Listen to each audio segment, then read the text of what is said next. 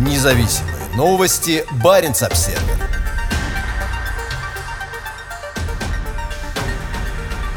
Как освободить арктический порт? Показывают российские морпехи.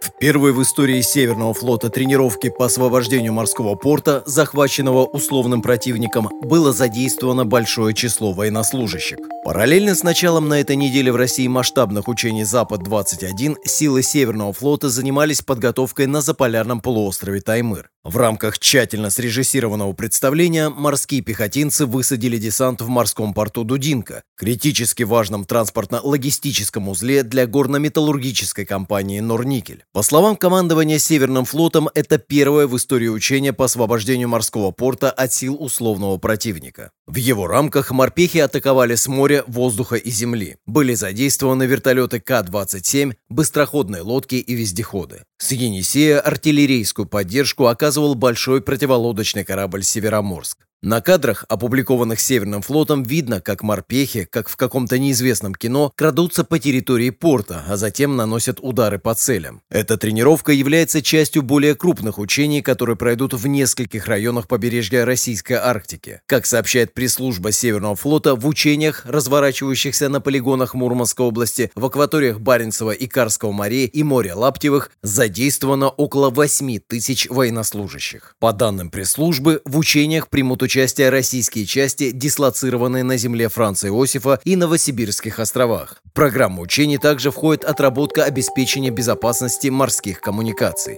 Задействовано около 800 единиц боевой и специальной техники, около 120 летательных аппаратов и до 50 боевых кораблей и судов обеспечения. Эти учения можно рассматривать в качестве части российско-белорусских военных учений «Запад-21», официально начавшихся 10 сентября. В них задействовано около 200 тысяч военнослужащих, и они считаются крупнейшими военными учениями в Европе за почти 40 лет.